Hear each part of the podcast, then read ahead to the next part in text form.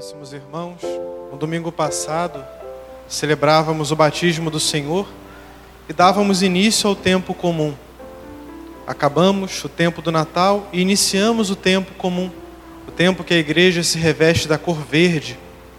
Comum pode ser uma palavra que soa mal, talvez, aos nossos ouvidos, como se fosse uma coisa qualquer, mas assim como o batismo do Senhor dá início ao tempo comum, o nosso batismo também dá início à nossa vida comum, ordinária, aqui sobre a terra.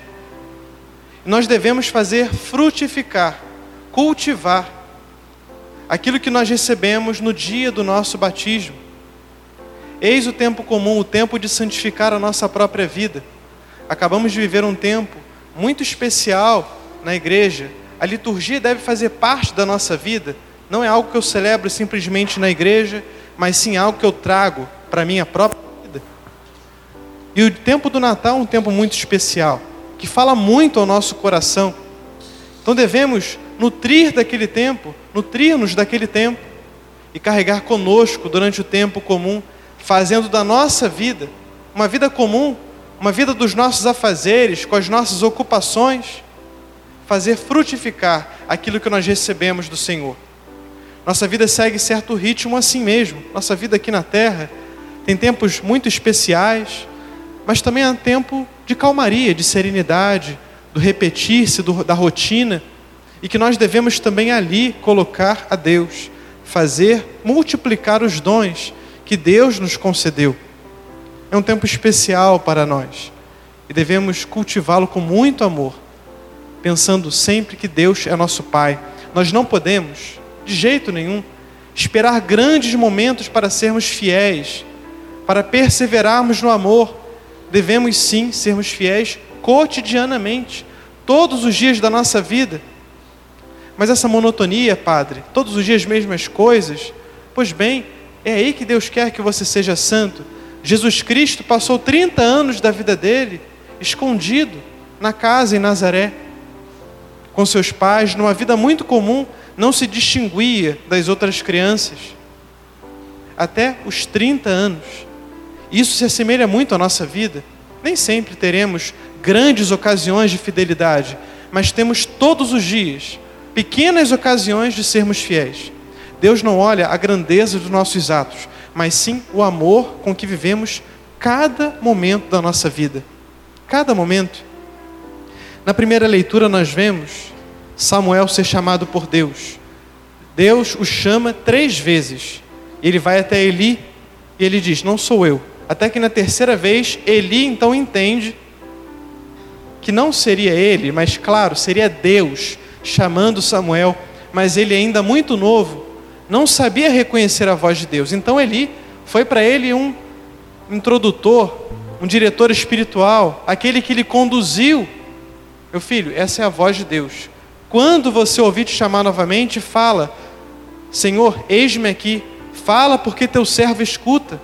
Que palavra bonita que deve também fazer parte da nossa vida. Senhor, fala, porque eu estou aqui te escutando e eu quero ouvir as suas palavras, quero pôr em prática aquilo que o Senhor me pede. Vemos também no evangelho de hoje, João Batista com seus discípulos, tinha inúmeros discípulos, muitos que o seguiam, mas ele não fazia discípulo para si. O seu discipulado o seu arrebanhamento que ele fazia sempre era para apontar para Deus. Por isso não se importou em momento algum de perder os seus discípulos para Cristo. Afinal de contas, essa era a sua missão: apontar para o Cristo. Estando com os seus discípulos, o Senhor passou e ele disse: Eis o Cordeiro de Deus. E eles entenderam muito bem, porque isso queria dizer: Eis o Cristo, eis o Messias, eis aqueles que todos nós esperávamos e que está no meio de nós e que devemos todos segui-lo. E os discípulos, deixando João Batista, seguiram o Senhor, foram atrás dele. Nesses dois episódios, nós vemos quão importante é a nossa missão aqui na terra de saber apontar a Deus para as pessoas. Essa é uma missão claríssima do sacerdote, apontar para Deus. Para todos aqueles que passam em sua vida, diz um episódio bonito na vida de São João Maria Vianney, que ele não sabia onde era Ars, a cidade onde ele foi pároco por muitos anos. ele não sabendo chegar, chegar lá, encontrou uma criança e perguntou: Olha, me diga onde é Ars, porque eu vou te ensinar o caminho do céu. É, essa é a função do sacerdote. Aquele menino lhe apontou Ars e, de fato, depois toda aquela cidade conheceu as maravilhas de Deus através daquele sacerdote. Mas isso também desce à nossa realidade. Os pais também devem saber apontar os caminhos de Deus para os seus filhos. Tem uma grande responsabilidade. Os padrinhos que assumiram diante de Deus também a função de co colaborar com os pais na educação dos filhos. Não a educação para essa vida, é claro que também, mas principalmente para o reino dos céus. Então todos nós devemos apontar para Cristo. Somos de alguma maneira mediadores de Deus. Quantos não conseguem identificar como Samuel a voz do Senhor que fala e fala a todos os corações? Quão belo é, é ver no Evangelho que os discípulos guardaram a hora em que eles foram chamados, às quatro da tarde. Você lembra a hora que o Senhor passou em sua vida? Olha, isso também não importa tanto. É bonito ver no Evangelho, mas não importa tanto. Por quê? Porque o Senhor está passando agora em sua vida e está te chamando para você sair do estado que está e buscar um caminho de perfeição, se aproximar dele. Ele não cessa de te chamar. Todos os dias está a te chamar, como te chama agora, para segui-lo de perto. Aqueles apóstolos se aproximaram do Senhor Jesus e ele, vendo que estavam próximos a ele, perguntou: O que vocês estão procurando? Então eles disseram: Mestre, Rabi, onde moras? Então o Senhor responde: Vinde e vede. Vinde e vede, porque não é um lugar que nós podemos explicar concretamente e totalmente, mas sim um lugar que nós devemos e queremos ir, experimentar. Eles então passaram aquele dia com o Senhor e logo no final do dia, André já foi seu irmão e com toda certeza disse: Encontramos o Messias. Encontramos o Messias. Deus nos chama a partilhar da sua intimidade. Nós, quando levamos alguém em nossa casa, significa que conhecemos aquela pessoa. Não nos importamos que ela veja a nossa intimidade, a nossa casa. E o Senhor nos chama a estar na sua casa, é o que nós estamos fazendo aqui agora. E com que respeito nós devemos estar aqui, porque aqui é a casa do Senhor. O nosso comportamento, nossa devoção, o nosso amor, tudo isso revela como nós amamos a Deus. E devemos de fato querer ser muito agradáveis ao Senhor, participar, partilhar da sua intimidade. Isso é o céu, mas o céu começa aqui na terra, porque, como o Senhor diz, aliás, na segunda carta, na segunda leitura, primeira carta aos Coríntios, o Senhor é para o corpo e o corpo é para o Senhor. Nosso corpo foi consagrado a Deus no dia do batismo. E o Senhor se consagra sobre o altar para estar dentro do nosso corpo, na Eucaristia, habitar em nosso coração com muito amor, porque nos ama muitíssimo e nos quer muito junto dele. E como não comentar a segunda leitura, tão bela, uma carta especial de São Paulo aos Coríntios. Bom, Corinto era uma cidade do Império Romano que era conhecida por uma má fama. Era uma cidade devassa, com os piores, com os piores pecados de moralidade que podemos imaginar. Era uma cidade portuária muito grande, então havia fluxo de gentes de todas as partes. Assim como aquela cidade, nós também estamos no meio do mundo que quer influenciar a nossa vida, quer dizer que muitas atitudes são normais e que condizem com a sua vida. Mas olha, ou vamos dar ouvidos ao mundo ou a Deus, porque muitos cristãos se deixam ludibriar, enganar pelas palavras pagãs do mundo e conformam sua vida ao mundo e não a Deus. E é isso que São Paulo está a exortar aquele povo, porque os cristãos ali também convivendo com aquelas pessoas, se deixavam levar pelas imoralidades. E o cristão não pode se deixar levar, ele deve se moldar o mundo, conformar a sua vida a Cristo, não ao mundo. Não ao mundo, não podemos suportar isso, não podemos deixar que as ideias do mundo entrem em nossa vida. E muitos ainda pior, dizem assim: ah, isso não dá, né, padre? É algo exigente demais. Isso já não cabe mais. Bom, então eu estou dizendo que Deus mente e a palavra de Deus está ultrapassada. É isso que eu estou fazendo. E o pior crime aqui, o pior pecado que ele está a denunciar são as imoralidades sexuais. O pecado da impureza que invadiu o nosso século. Há uma pesquisa que diz que 90% dos matrimônios que se desfazem estão associados ao problema da pornografia. Porque a pornografia mata o amor humano. O outro ser humano vira um simples objeto de desejo e não algo, alguém que eu deva amar.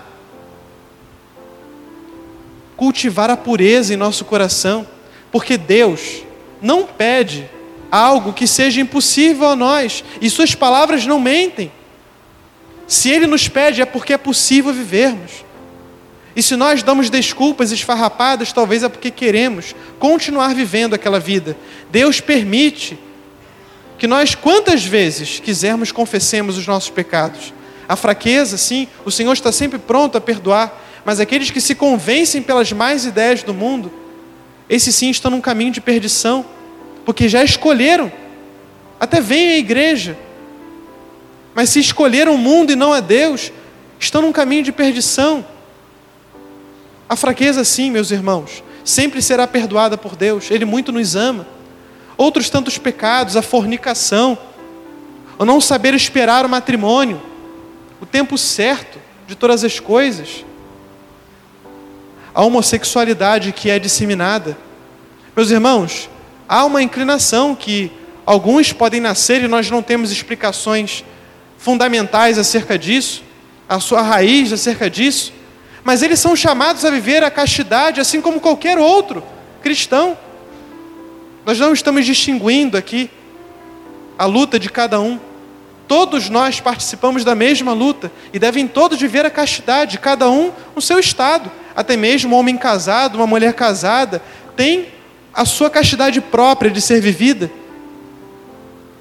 O adultério, tão disseminado também em nosso século já é algo quase que normal a separação, nós não podemos permitir que isso invada a nossa igreja, invada as nossas famílias, invada o nosso coração. Querem dizer que tudo isso é normal, nós perdemos a nossa própria identidade, nós perdemos a identidade da família, nós perdemos a nossa identidade cristã. E nós somos, com isso, se não temos identidade, se não temos uma característica que nos marque aqui na terra, seremos aquilo que o mundo quer que nós sejamos, escravos do mundo, porque facilmente seremos enganados. Uma pessoa viciosa, em qualquer vício que seja, é uma pessoa que é facilmente manipulada. Falava sobre a pornografia, é a droga do século, porque vicia, porque destrói, porque separa, porque aniquila o amor humano no coração dos homens. Dos homens, claro, da humanidade, porque também das mulheres. Devemos lutar contra tudo isso com muito amor, remar contra a corrente, contra a correnteza que nos leva à perdição. Somente, dizia Chesterton, um autor inglês muito católico, que se converteu, que somente duas coisas seguem a correnteza: um tronco ou um animal morto. E nós não somos nem um tronco, nem um animal morto. Nós devemos remar contra a corrente que nos quer levar para o precipício, para a perdição. Peçamos a Deus a graça de converter o nosso coração, de mudar a nossa vida. Poderíamos pensar como muitos disseram ao Senhor e o abandonaram no discurso do pão da vida. É a minha carne que vocês vão comer, é meu sangue que vocês vão beber. Alguns foram embora, e Jesus falou que é dura essa palavra, querem também ir embora? Vão embora. E o Senhor diz isso para nós. E São Pedro disse então: Senhor, a quem iremos? Só tu tens palavras de vida eterna. Meus irmãos, existe uma palavra que eu acho belíssima, na Semana Santa eu gosto muito de recordá-la. Senhor, é duro te seguir, mas impossível te deixar.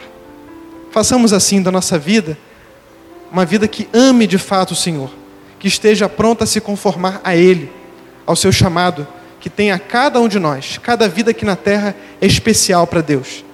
Mas também Deus quer que nós nos conformemos à Sua santíssima vontade. Louvado seja o nosso Senhor Jesus Cristo.